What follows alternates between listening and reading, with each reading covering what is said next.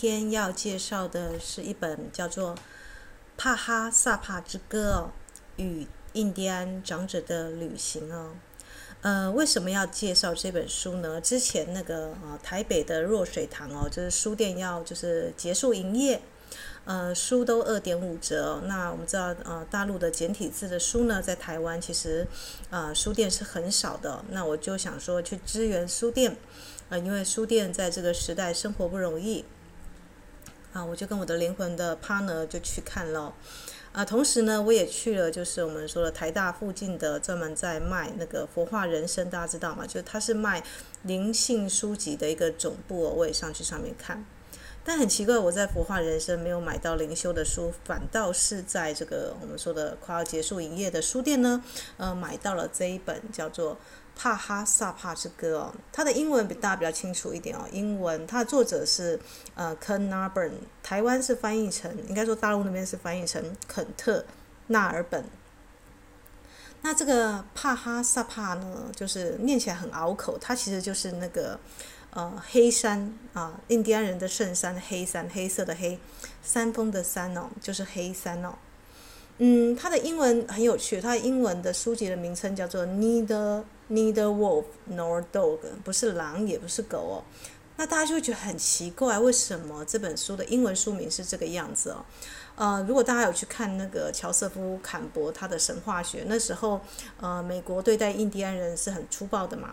那白人呢，看印第安人有两种的眼光，一种是把他们当成是酒醉的醉汉呢，或者是战士一样，就是要跟他们作战；那另外一种呢，是把他们当成是很睿智的长者哦，去跟他们请教哦。可是呢，不管是你把他们当成是醉汉，疯疯癫癫的，像我们对待原住民那个样子哦，或者是你把他们当成是长者，其实都不是一个世切的一个眼光哦。啊，它的书名叫 Neither Wolf Nor Dog，不是狼也不是狗哦。啊，它不是比你更低的存在，也不是比你更高的存在哦。虽然印第安这个词在印第安的原住民来讲就是第一人的意思哦，就是跟神最靠近的那个人，第一个人哦。呃，可是我觉得这本书呢让我很感动，因为今天我们知道走到那个玛雅的刚好是银河的白色镜子哦，镜子可以让我们看到真实哦，它不是高也不是低哦。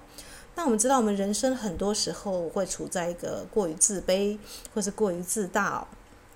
那这本书呢，我觉得它就是如实的反映一个印第安长者他对这个时代的哀叹。他不是那种像黑麋鹿如是说，如果大家有去看印第安，关心印第安的一个。呃，像我的话，我是蛮关心这一块的啦。呃，所以像黑麋鹿那个零一的黑麋鹿如是说，我也看完了。然后那个还有就是我们说的四风协会啦，像印印印第安的萨满的，呃，这些书籍呢，我私下是会去狩猎的，就是会去看一下这样子。如果按照他们去打猎的一个传统的话，呃，可是我觉得这个呃帕哈萨帕之歌呢，它的黑山之歌呢比较真实哦。呃，他不是把它变成一个印第安的智者，我们说像乌斯唐梦的世界那个样子，人类学家的考古哦，啊，就是 Ken Narbonne，他也他的为什么印第安人的长者会请他写这本书？因为他真实，真实是最重要的，你真实诚恳。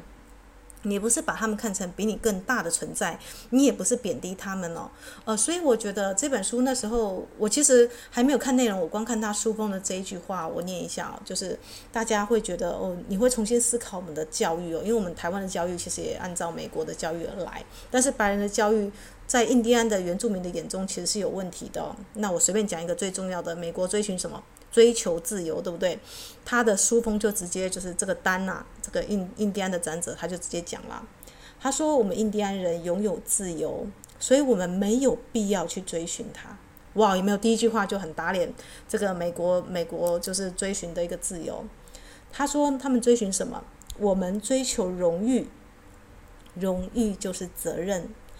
追寻自由的人呢，只是在逃避责任，所以他格外的软弱。”自由呢，只有在其他人试图给你套上枷锁时，才显得重要。我们没有枷锁，所以我们不需要自由。你能够理解这个吗？这个丹在对那个纳尔本讲话哦。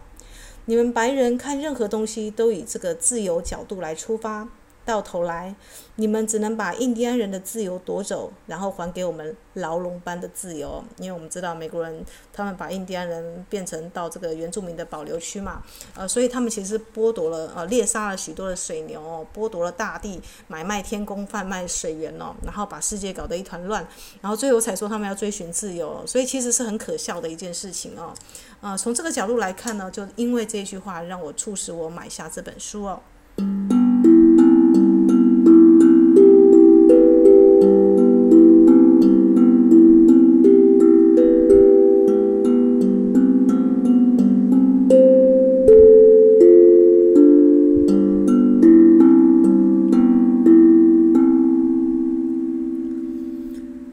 我也必须要跟大家讲哦，就是其实啊，在白色之境的今天呢，你会看到很多人的确哦，呃，我们当我们有一些责任的时候呢，比方说这个责任是属于你要去负责的吗？呃，如果不是你的话，其他人要给你套上枷锁的时候，你是不是要去反抗、去拒绝呢？呃，其实是有必要的，但是那个原住民呢？啊、这本书有一个意义，就是在于，呃，我翻开这本书的时候，它的书封是献给谁呢？它不是献给白人，也不是献给印第安人哦，它是献给那些沉默的人哦。呃，我今天呢没有办法，因为时间关系，我没有办法导读完整本书，但是我就把这个书中最能够感动我的句子哦，在白净的日子，我把它念出来哦。那为什么大家就是哦，就是要在白金之日分析这本书，或是朗诵这本书？因为印第安的传统呢，他们有个呃优良的传统叫做沉默。他们会先观察，比方说他们猎捕动物的时候，他们会呃跟水牛迁徙三个月哦，然后把他们的老弱就是比较病的那些水牛拿再宰杀哦。所以观察是他们很重要的一个学习的智慧哦。可是白人不是，白人总是要不断的问问题嘛。呃，那这个地方呢，我就来念一下，就是那个丹跟这个 n a b n 他说的，他说 n a b n 你的眼界跟以前不同了。他说你现在看得更远了。他的意思是说，美国的白人通常只注意，因为像 n a b n 他只专心他关心他车子坏掉了啊，什么时候要修，都是物质的世界嘛。嗯、呃，所以他当这个长者他冒出一句完整的话的时候，因为他一直保持沉默嘛，这个 Narbon 呢，这个作者他就吓了一跳哦。呃，他同时也是一个就是宗教的一个博物的一个研究的一个博士啦，这个技术的这个人，这个 Narbon 这样子。那这本书的也让他得奖了，就是有有一些书籍的一个肯定。呃，那我就引述哦，就是他们两个的对话，因为这这一整本书都是他跟这个印第安的一个长者哦，去朝访他们的黑山的时候呢，呃，所路上谈的一个事情哦，呃，包含一些教育，包含就是呃印第安人跟白人之间的一个就是呃差异性哦。他说：“呃，你越来越沉默。”这个丹就跟这个 Narbonne 了。他说：“有吗？”呃，我一直在观察你，我知道，就是那个 Narbonne 也知道这个丹这个长者在观察他哦。他说：“从你的沉默当中呢，我能够断定你在学习哦。”啊，由于这个拿本呢，这个作者感受到这个长者有话要说呢，于是呢，他就慢慢倾听他。他说：“我们印第安人呢，了解沉默。”我们并不在意言谈，事实上，对我们来说，沉默是金哦。我们的先辈在沉默中受教，他们把这一个方式传承给我们。他们告诉我们：先观察、聆听，然后付诸行动，这就是生活的方式。当你做过充分的观察之后呢，你就可以付诸行动哦。然后随后又是一阵的沉寂哦。呃，因为这个丹呢，他也曾经被强迫受这个白人的教育哦，呃，可是呢，他发现白人的教育有个问题哦。他说，我们印第安人深谙此道，但是我们呢，乐意看你们说话。我们明白，啊、你们白人呢，要是处在一个即兴的空间之中呢，你们就会很不自在哦。就是白人还没有学会独处的艺术哦，你们需要让空间充满声音，所以你们迫不及待要讲话，甚至说话之前都还没有想好自己到底要说什么。啊，所以我们的先辈告诉我们，应对白人的方法呢，最好的方法就是保持沉默，一直到他们快抓狂，然后他们就会开始滔滔不绝的讲话了。他们越滔滔不绝，如果你依旧保持沉默，他们口若悬河的话，你就会看到他们的内心深处哦，然后了解他们的真实的意图，你就只会知道下面应该要怎么做。这就是丹告诉这个 Narbon 他们原住民的就是。啊，印第安人怎么样对付白人呢？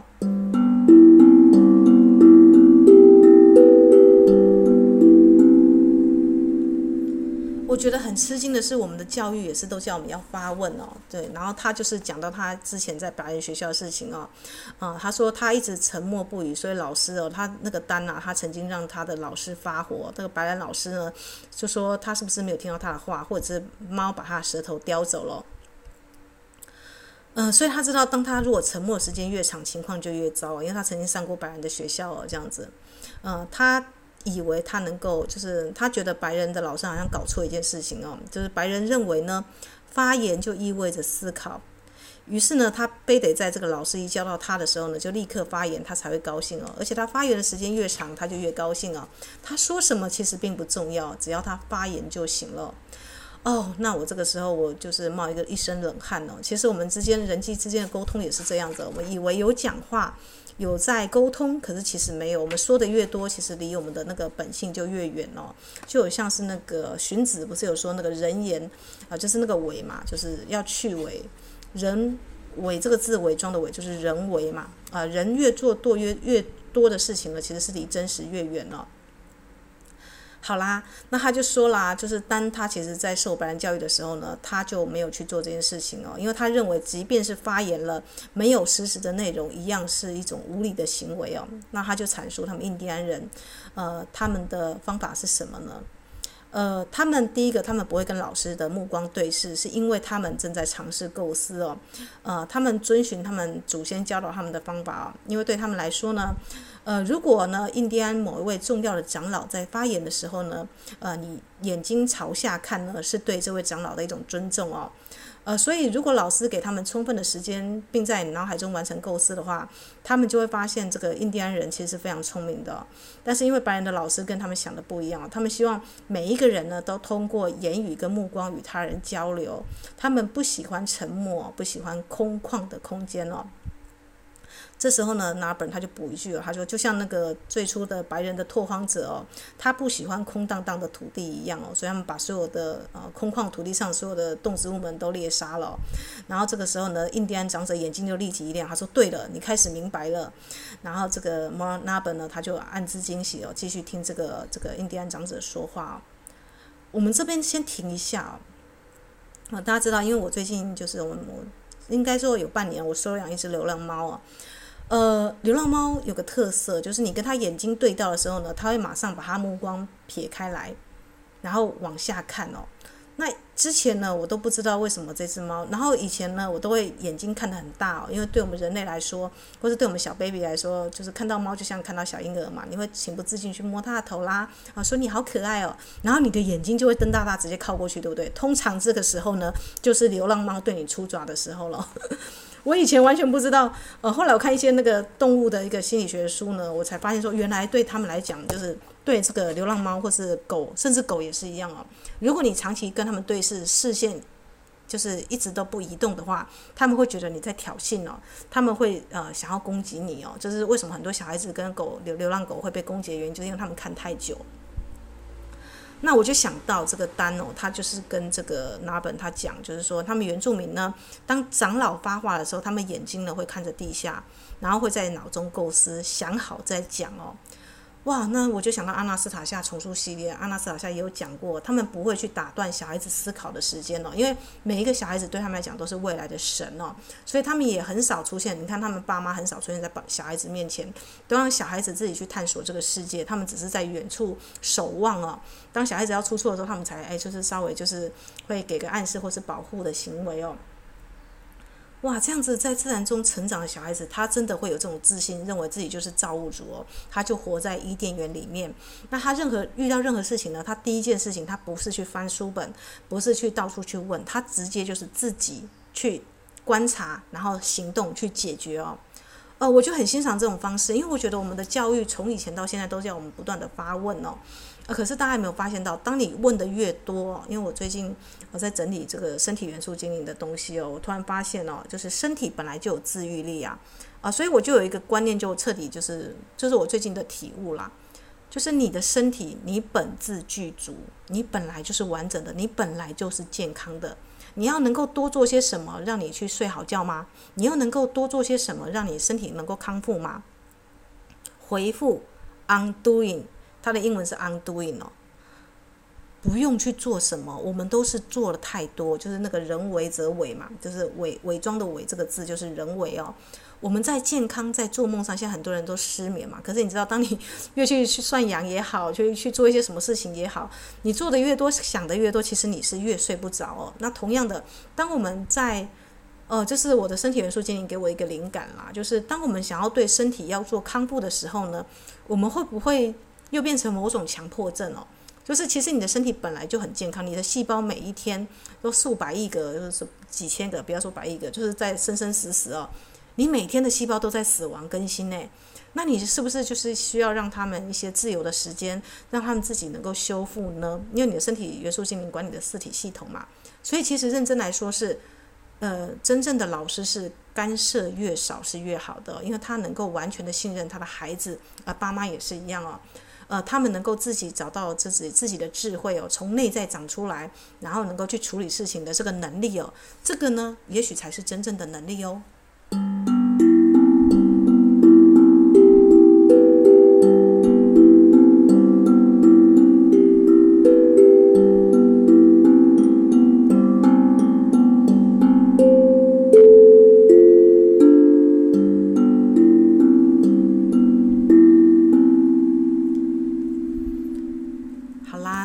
接下来来继续来分享这本书哦，就是我看 Narbonne 他跟丹的对话，我就有点吓到哦，哦，真的哦，就是啊，拓荒者不喜欢空荡荡的土地，所以我们看那个西部牛仔啊，总是在征伐，总是在打战哦。可是呢，啊，就是印第安的丹呢，他就说了，他说你不能透过争论来说服任何人哦。其实白人最常说这句话，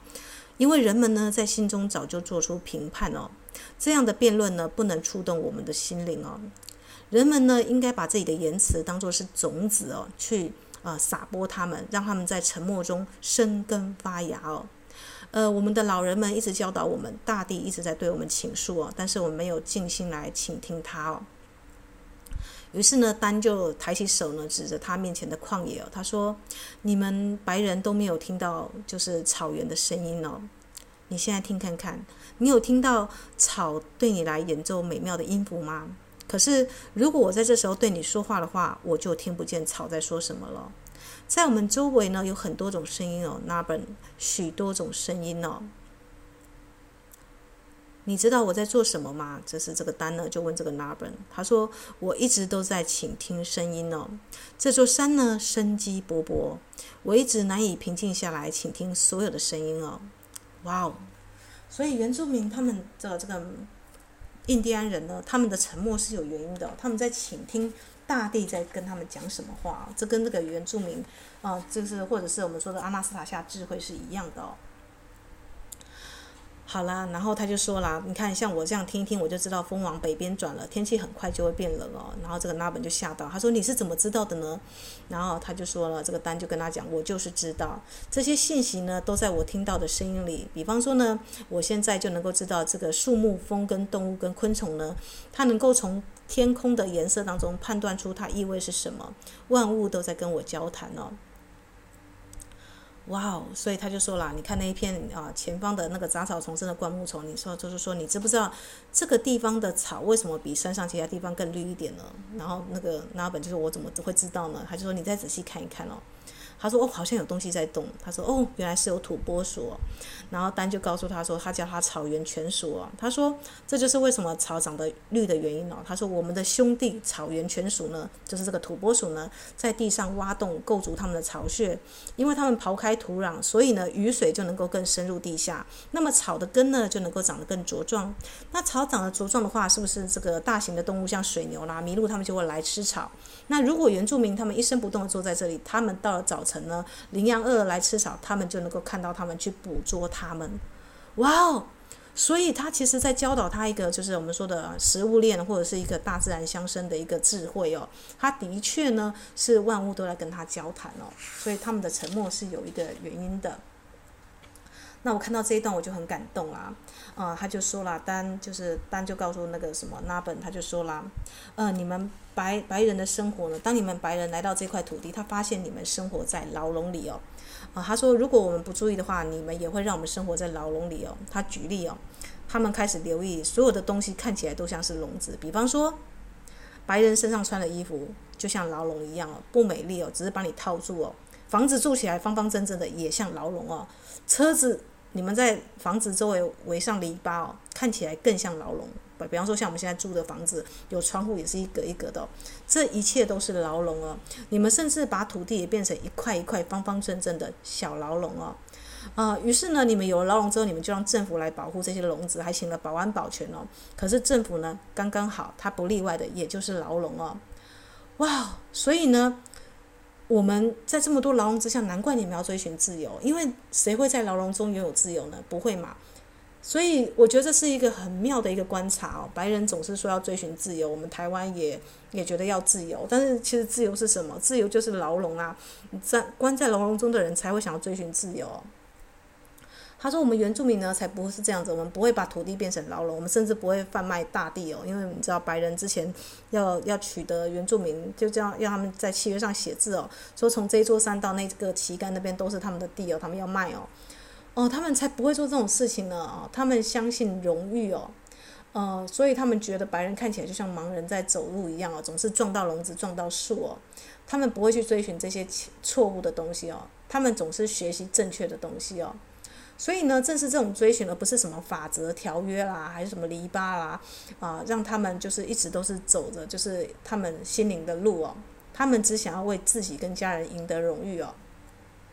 也就是说呢，你称赞印第安人呢，他会觉得什么是好的？他会说呢，哦，他希望听到人们说，哦，他是个好人，他像熊一样的勇敢，或是呢，他像狐狸一样的干净哦。呃，所以呢，他们不追寻自由，他们追求的是荣誉，因为荣誉代表责任哦。追寻自由的人呢，只是在逃避责任哦，所以他格外的软弱哦。哇，我听到这句话，整个就是像那种，就是我们说的那种暮鼓晨钟，瞬间被打醒哦。自由呢，真的是只有在他人试图给你套上枷锁的时候呢，才显得重要哦。啊，因为原住民他们没有这种就是限制跟枷锁嘛，所以他们不需要自由。这让我想到阿纳斯塔夏，他就睡在啊，他他一无所求。人家弗拉迪米尔说：“哎，阿纳斯塔夏，啊，你现在想要什么？”他说：“我想要更多的树，让地球能够长树哦。”他不需要钱，因为他他吃的比我们更好，因为他吃的是那个泰加森林最原始的植物，喝的是纯净的水。我们现在还要花二三十块去买水哦。所以，我们其实是把大地都污染了，而且都变成牢笼了。就是认真来消化这个，啊、就是多年前的这个，这个其实是很久之前的印第安长者的话，还是在现代还是有智慧的、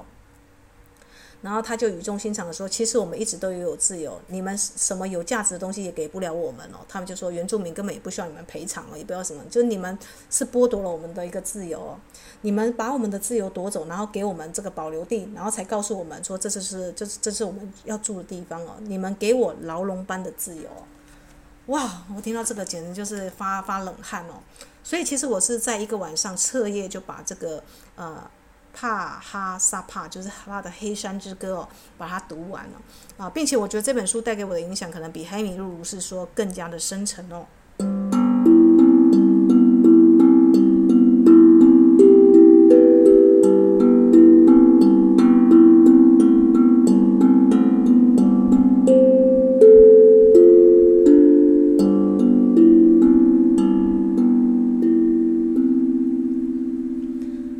自己本身呢也是一个爱好和平的人啦，所以我不太喜欢跟人家起冲突哦。呃，所以呢，这个丹的一个智慧，我觉得他除了跟这个 nabon 就是坑 nabon 讲，好像还是在对我讲话哦。呃，他说呢，呃，这个 nabon 他有一个问题，有个缺点啊，其实我觉得也是我的缺点啊。他因为和平使者很讨厌跟人家争得脸红脖子粗嘛。所以，我们总是会希望气氛是和谐的哦。如果你的生命灵数有二零二，或是二比较多，你就大概知道；或是你生日当中二比较多的话，你就会知道这种型的小朋友呢，他其实喜欢在这个和平的一个环境当中哦。呃，所以呢，他就说这个丹，如果你要成为一个这个，他就告诉丹，就告诉这个拉本他说，如果你要记述我们这个原住民的智慧，想要成为这个火种的守护者哦。火种的守护者呢，他不会是很自大的人，但他也不会是个懦夫哦，因为他们要携带火种前进哦，就像阿纳斯塔夏一样。我们知道阿纳斯塔夏其实他是非常的有勇气，而且有那个魄力去对对抗哦，应该说是揭露现在的政府跟现在的财团现在的一个地球的一个弊病哦，这是需要很有勇气的人哦。他说 NABAN，如果你不再害怕别人无端的生气，你就更能够更好的利用你的天赋了。”哇，所以呢，我觉得这个真的是，就是我看到这一句，我就非常的有感触啦。就是，呃，其实我总是会觉得说，我会担心，就是别人为什么会突然无端的生气，是我冒犯到他吗？呃，或者是怎么样的？可是有些人，他们就是平常就是爱生气，或者是他们很常处在一个情绪愤怒的状况之下去控制别人哦。呃，所以为什么这本书一开始要献给所有沉默的人哦？因为原住民呢，他们都是爱好和平的人哦，他们都觉得，嗯，沉默的人都不说，我们默默观察就好了。可是其实我们知道，就是美国在跟原住民，就是印第安取得土地这个上面，他们太沉默了，所以他们很多权利，包含他们生存，包含他们战争，他们死去的人哦，因为这个沉默，所以反而害得很多人，就是你因为你没有没有站在自己的立场说话嘛，据理力争，所以错过了那个时机哦。哦，所以这本书其实是献给那些沉默的人哦。那我就觉得说，嗯，他们太沉默了，所以他们没有办法在这个白人运用诡计、用话语的骗术的时候呢，去阻止他们哦，才造成后面很多的一个啊契约也好，不公平的待遇也好哦，啊，都是都是都是让他们吃亏的地方哦。呃，所以呢，他就是说，他需要用两种的视野来去。面对他的人生啊，就是这个丹，他其实他有两种的视野哦，一种是啊白人的，一种是印第安人的，所以他们的对话就很有趣哦。他可以站在两个文化的交集来去看呃两个文化，所以他就说他把他的视野传授给你哦。他说他希望呃你去了解这个深不可测的大地哦纳本他的知识是无与伦比的哦。听听石头的声音，听听风声，做你必须做的，去发现所有能够和你说话的声音，他们就在那里，他们在呼喊着。做你必须做的，去发现他们，并且与别人分享他的一个讯息哦。你要知道，我们印第安人一直情愿为对方牺牲，这就是我们最大的荣耀哦。所以，也许他们族人最大荣耀就是用我们的死来换所有人类的重生哦。啊，这只有这个瓦瓦卡汤卡，就是这个他们的神知道，一个人知道这些事情哦。所以他就，因为我们知道白人跟印第安人的战争跟这种心痛的沉痛跟黑暗呐、啊，其实也不是他们两个人可以解决的。但是当他去思考为什么这种悲剧会发生在原住民，就是他们的印第安人身上的时候，他突然发现说，因为他们是总是追寻荣誉哦，愿愿意就是唤醒人类的重生哦。那我突然读到这个，我就突然就觉得啊，真的是，就是。我觉得白人真的应该要好好去思考，不管是从解放黑奴也好，或者是哦，就是印第安的迫害也好哦，应该来去思考为什么他们要用这种很暴力而且不，嗯，说的不那么和谐的方式来对待土地哦，就是不管资本主义也好，或者是他们后来演变的这个利益哦，因为就是我们知道掠夺土地跟空气，什么东西都能够卖，这的确是白人带来的哦，就是。当然，我不能说我们的这个就是我们说的中国人没有这种想法，也是有。但是我觉得说这种的思考思维是什么时候开始的？难道是阿纳斯塔夏说那个埃及祭司的时候就开始吗？呃，我们要怎么样才能够跟印第安人一样生活呢？或者是我们怎么样回到阿纳斯塔下这个样子，靠近大地生活更安静一些，与造物主交谈，倾听大地的声音，而不是总是在上面建东西哦。啊，这时候呢，这个丹呢就告诉那本说呢，不要为了你的烦恼去责怪其他人，也不要试图让别人去做他们不想做的事情哦。就是你要有勇气成为一个火种的携带者，呃，你就必须要多多的倾听，多多的学习，并且要能够在适当的时候要发言哦，不能再沉默下去哦。呃，我那时候看到这个，我就觉得哇，天哪，他们的确是啊，的确是一种就是非常善良的一个观察啦，就是这本书。然后在这本，因为它好像有三部曲吧，就是这个 Needle Wolf nor Dog，啊，与印第安长者的一个旅行哦。那他最后呢，书的结尾就结结尾在他说啊，该说的你都说了，我也说了，那么现在就保持安静，保持沉默吧。哦，所以呢，这本书最后是在极尽的沉默，在经历过这么多的起伏，还有他们的白人啊、印第安人的这个，他们还是去他们印第安人呃被屠杀的一个祖坟在那个地方哦，啊，所以这个 Narbonne 真的是很有勇气哦，这个白人呢，他也去忏悔哦，虽然不是他去做，但他的祖先也有做这些事情哦，然后呢，他就去这个地方啊，去体验这个神圣的极境哦，所以认真来说，这一本书其实它不是一个就是我们说的很轻易。可以看过去的书，它其实有点沉重。它这个帕哈萨帕之歌，因为他讲的是黑山之歌。黑山大家知道，因为有淘金热嘛。然后原住民他们就白人很聪明，他们找几个懦弱的原住民，给他们几罐酒，让他们假装派几个是酋长哦，然后出来签契约，很简单就把这个黑山卖掉了。可是黑山是他们的圣山哦，你怎么可以买卖圣山哦？所以我觉得这真的是原住民保留区也是一样，他们会跟一些原住民打好关系，给他们一些酒哦。我要谈的就是啊，就是像我之前不是去拉拉山嘛，就是就桃园的拉拉山去去吃水蜜桃嘛。那那边的那个客家人就抱怨这个原住民哦，他说原住民呢，啊这个地呢是原住民保留地哦，但他们之前为什么要去法院跟这个原住民打官司呢？是因为这些原住民呢啊老老是跟他们借钱，然后去买酒，然后没有没有钱的时候呢就把那个。啊，就是去锯神木啦，去卖神木。他还有那些原住民的那个，他还问他要不要买哦，他觉得很不可思议哦。那大家知道客家人他们是比较呃勤俭持家，然后都会一一颗一颗水蜜桃这样种哦。可是那个地却是原住民的，他就跟政府就是呃去抗议哦。他们说他们必须要土地上种植的东西必须要去归成自己的财产哦，因为原住民根本就不会打理这一些哦。呃，那时候我就感受到，就是我们的政府到底在保护什么呢？就是我们不能把原住民说的原住民哦，就像那个就是丹说的，我们原住民也有那种就是酒醉的烂烂酒鬼也好，或者是那种失去生活意义的也好，呃，我们不能把他们看成是比较低下的人，但我们也不能把他们当成是，因为我们有很多特权都留给原住民嘛。可是原住民啊、就是如果他不知上进的话，就会像我在那个梨山听到那个。呃，客家人抱怨的，就是他们去锯神木啦，要去换钱啦，然后无无所事事啦，也不耕作啦，然后呃，就是而且耕作的土地他们呃开荒，大家知道那个拉拉山很多那个农场的主人在那边呃开垦，就是很辛勤的种树，可那个土地还是原住民保留区的哦，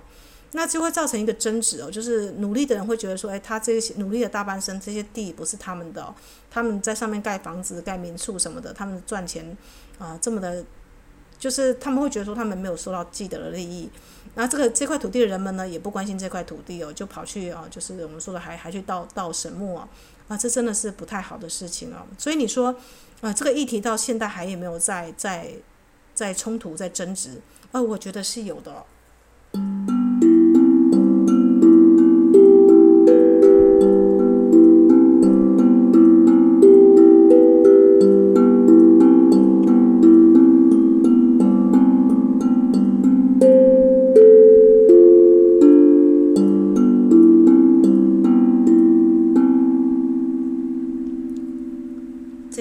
叫做《星之歌》哦，不知道为什么在今天我就很适合啊，我觉得很适合来分享《星之歌》啦。因为呃，在英仙座，我们知道帕修斯他是成为一个全新的人嘛。呃，人家我记得之前看那个帕修斯的电影，因为他是宙斯的儿子嘛。可是宙斯其实也不太好，他是强奸了某个国王的呃皇后哦，取得土地之后呢，呃，才生下这个帕修斯。而且帕修斯的那个就是他的国王知道他的皇后被这个宙斯玷污了，很生气，就把他放逐到海上去哦。那帕修斯呢，啊、他也从来都没有跟宙斯求过什么，所以人家说啊，帕修斯你什么都不是哦，你一半，你虽然拥有神的力量啊，但是你呢，其实就是个半人神哦，或是半神人哦，你半人半神，那你到究竟是神还是人呢？帕修斯他曾经也有为了这样子的身份而争议过，要么说他是神，他又没有像神一样的像宙斯或者是像我们说的海神那样子呃强力的神力哦，但是说他是人，人也没有这么大的力量啊，对不对？呃，最后他决定当自己哦，当全新的人哦。呃，我想英仙座的流星雨呢，在这个时啊，在这个八月的十三、十四、十五这几天达到一个最高值。那今天又是一个就是银河的一个，因为我们知道银河星系嘛，啊、这个白镜呢是代表能够看清楚真实哦。啊，不是狼，也不是狗哦，我们不是。呃，很崇高的那个第一人，我们也不是像狗一样的这样低贱的存在，我们只是如实的呃活在这个大地上，跟大地母亲一起共同创造。我很喜欢阿纳斯塔下的一个共同创造哦。呃，我们是人间的，如果按照呃赛斯的说法，我们是人间的实习的男神跟女神哦。那这块土地上，我们的确发生很多悲痛的事情哦，不管是我们的先民祖先也好，因为我们的 DNA 传承他们的细胞嘛。你说不定也有个 DNA 是印第安人啊，对不对？或者是你说不定啊、你也有个血统是白人的血统哦。但是我觉得，不管是白人或是印第安人，或者是黄种人也好，黑皮肤的人也好，我们其实都应该静下来，跟自己的诸多人格面具，跟诸多的文化来做一个深层的反思跟对话哦。呃，就像我在看这个呃《帕哈萨帕之歌》，我突然想到，就是白人的教育跟我们一直以来的教育都是要人家去发言去讲话。呃，但是其实我认认识我生活当中很就是很重要珍贵的朋友呢。他们其实都不是能言善道的，他们其实都是呃有点害羞的，甚至发言还怕去打扰到别人的，就是心灵之友通常都有这样的一个啊，就是气质啦。那我觉得我有点像这个丹哦，像这个丹一样，我前面呢，我有我，就高高中的时候有点像是自闭症一样，很少在讲话的，呃，就是我经历过两个极端，一个是。啊、就是必须要去勤劳的发言，就是为了要拿就是博士学位嘛，啊、为了有一定的一个训练的学术训练，啊，所以我呢在这个地方呢，我是很多多的讲话。可是另一方面呢，我自己本身呢，就是像这个丹丹，其实他是有点通灵体质，他听得到万物在对他讲话，在即兴的时候，其实我有花很多的时间呢，在看书，在阅读，在倾听哦，呃，所以我感觉就是，嗯、我不知道大家有没有这种感觉，就其实呢。真正的一个智者呢，他不是全然的沉默，他也不是全然的就是聒噪不休哦，他懂得聆听大地的语言，那他也懂得呢，把大地的语言哦，就是转化成诗句呢，或是乐章哦，像阿纳斯塔夏这样子写出这些系列哦，然后能够去影响，把这个智慧传递给像这个火种一样传递给下一个人哦，呃，所以我觉得他用字词是觉得很美的，它里面有一段话是讲到这个文字对原住民来讲是什么样的意义呢？他们在关注这个文字上面呢，他们他们不是把文字哦当成是那个哦，就是他们觉得呢，他们的语言呢词的发音应该听起来像音乐一样哦，呃，通过语词本身呢，语词给人想象的空间呢，它可以听到空间跟空间之间有大地的歌声哦。我们可以学习倾听动物来演讲，或者是从书中学习演讲哦。啊、这个单呢，他是学会掌握语言哦。可是如果呢，你不够诚实的话，你就会生活在谎言里面哦。呃，白人呢很奇怪，他们说觉得白人的教育都是想要成为众人的中心哦，让别人都听你讲哦。可是，在原住民来讲呢，他更愿意去听别人说。呃，所以呢。所以他就看发现了谁的缺点，就是那个什么拉本的缺点，就是他害怕别人生气哦，啊，只要人家一生气呢，他就愿意为那个人做任何事情哦。所以那个拉本他觉得说这个丹的洞察力真的是令人恐惧哦。可是的确哦，啊，白人的身体的确是困在字词里，因为我们我们知道我们所所受的教育就是这样子哦，我们没有留意到我们的字后面的轨迹哦。比方说这个东西有了名字之后呢，它跟名字之间就画上了等号哦。啊，然后白人呢，像白人就怎么样定义那个印第安人呢？他们用随便用语言来定义他们哦，而且他们现在还这么做，去定义任何东西哦。可是印第安人呢，他说在那个丹说，他小时候呢，他的长老是告诉他哦，呃，我应该呢把词语看成是一块一块漂亮的石头，呃，他说我应该先把它捡起来，好好的观察它，然后才使用它，这样我才算是尊重它哦。嗯，所以词语就像石头一样，这观念我真的是前所未闻哦。啊，即便他们很漂亮，但如果你随意把他们扔了，他们就会是伤害到别人哦。哇哦，所以大家会不会觉得，就是说，的确我们有时候就是无意之间的言语会伤害到其他人，所以我们必须要很谨慎的啊，就是用我们的词啊。呃，所以呢，这个丹，因为他是个通灵者嘛，他听到祖先们逝去的祖先们被屠杀那些祖先们的话，他说他感受到这些祖先们给予他的荣誉跟责任哦，他浑身起了一一阵战栗哦，这不是儿戏哦，也不是一次简单的文学采风，或者是啊，就是要啊，他他说话让这个白人这个啊，就是拿本来去记录哦，不是哦，他是为了所有沉默不语的人，那些印第安人哦，为了是那些不知如何表达的人，所以才写出这一本书哦。哇，大家知道这样子那个帕哈萨帕斯哥，他令人觉得很很恐怖的地方在这里，耶，就是死去了那么多印第安人，死去了那么多沉默的人，无法表达的人哦。我这本书是为了那些死去的祖先们写的耶。哇，所以其实就算他只是一个普通的印第安的长者，他也不是黑麋鹿，也不是什么酋长，但他就觉得他有义务要把祖先们的这个沉默表达出来哦，让白人们知道说我们印第安人是怎么样来去看待事情的，怎么样跟大地母亲学习的，他们不再沉默了哟。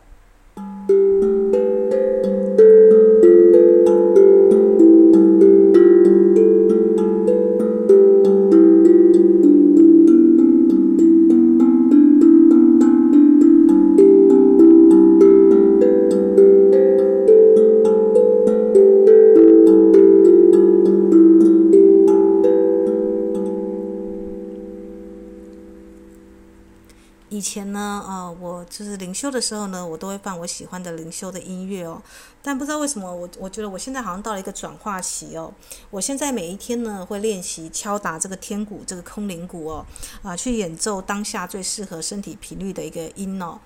那以前呢，我都会放灵修的音乐放整天，或是在工作的时候，或者是在写作的时候呢，呃，我会沐浴在那种神圣的环境里面哦。但是。嗯，就像我我说的，自从就是实践精灵之书呢，以前我们都是看别人去指引啊，别人说太阳在那里，你就跟着人家的以手指月嘛，有人家指你就按照人家手指呢，也跟着去追寻月亮哦。可是现在你居然就坐在太阳里，诶，就是变成说，当你反而要去告诉别人说，哎，你你怎么走这条路的时候呢，你突然发现一件事情哦，就是你好像不太能够哦，就是再回到以前的老路子啦。啊，就是我说的，以前呢，我每天早上起来呢，可能就有固定的功法啦，我要我要练功啦，啊，就这样十几年来就会有静坐嘛，或者是听那个灵修的音乐。可是最近呢，不知道我怎么搞的，就是我觉得我好像就是要听从心灵的声音呢，啊，去啊演奏这个空灵鼓也好啦，去写作也好啦，然后去哦做自己喜欢做的事情也好，这这好像乍看之下没有章法，没有规律哦。呃，可是确确实实，我感受到这其实是一种有点，呃，乍看之下是没有章法，可是其实我是真的在听一种声音哦，那种声音非常的维系，但是就像阿纳斯塔夏说的，啊、就是你在听的是大地之歌，就是我觉得这个帕哈萨帕之歌呢，其实是他们的祖灵之歌啦，印第安的祖灵之歌，同时也是他们的黑山之歌，也是大地的声音哦。那我读到这本书呢，我觉得蛮震撼的哦。那就先跟大家分享到这里哦。就是希望大家在使用言语的时候呢，啊，如果你是一个很常愤怒的人，用生气暴怒去控制别人。啊，你就会发现你的灵修呢会受到影响。为什么？因为你控制其他人，表示你没有留空间让这个神啊跟你的高我来来来主导你的人生嘛。你的小我，你的心，要么就是住着就是啊一头野兽要去控制别人，要么就是住着一个圣贤的人，随时准备好要听倾听要放空哦。呃，所以我我就突然觉得这个嗯帕哈萨帕之歌呢，在这个时间点哦，就是在这个流星似火的夜里啊，在这个时时刻呢。来到了，就是我们说的佛陀的这个蓝猴的波幅在卓尔金中柱哦，啊，在这个时间呢，可以听到印第安长者这个这个旅行的对话呢，那我觉得其实是非常的一个幸福的哟。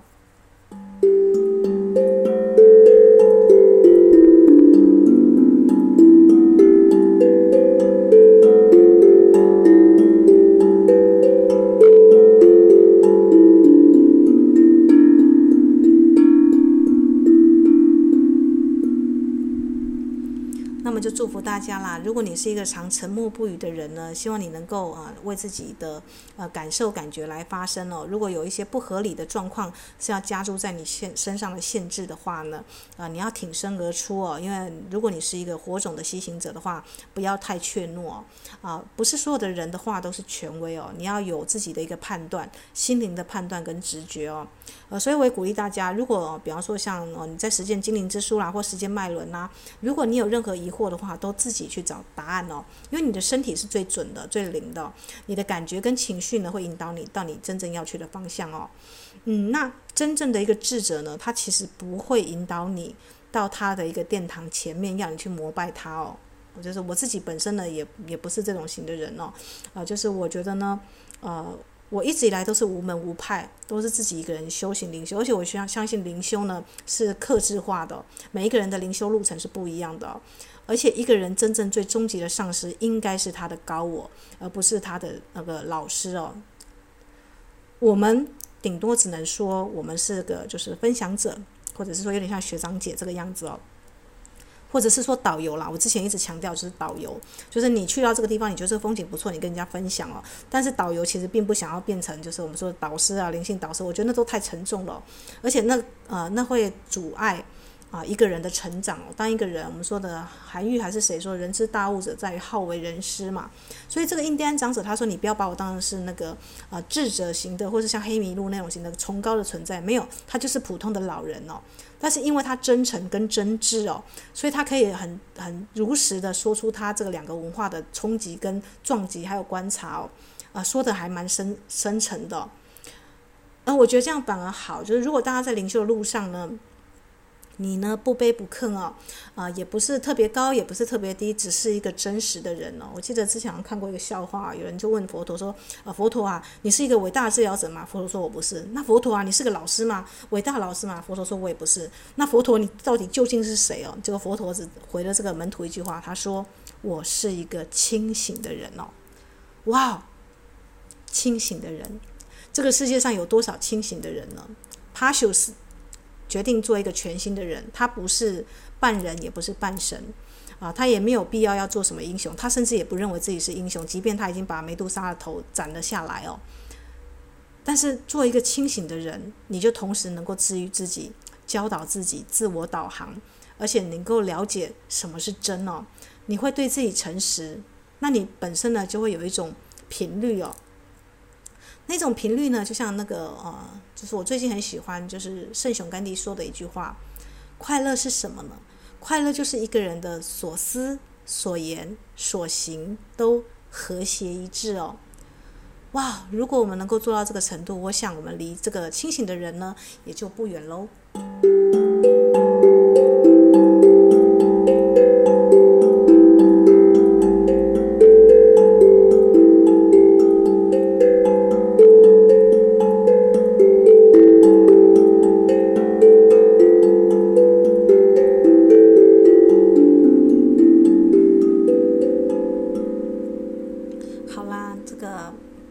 萨帕之歌呢，就是以这个空灵鼓的乐器呢，还有这本书的导读呢，就祝福大家在这个盛夏的一个英仙座的一个流星雨呢，可以成为这样清醒的人，全新的人啊！祝福大家有美好的一天。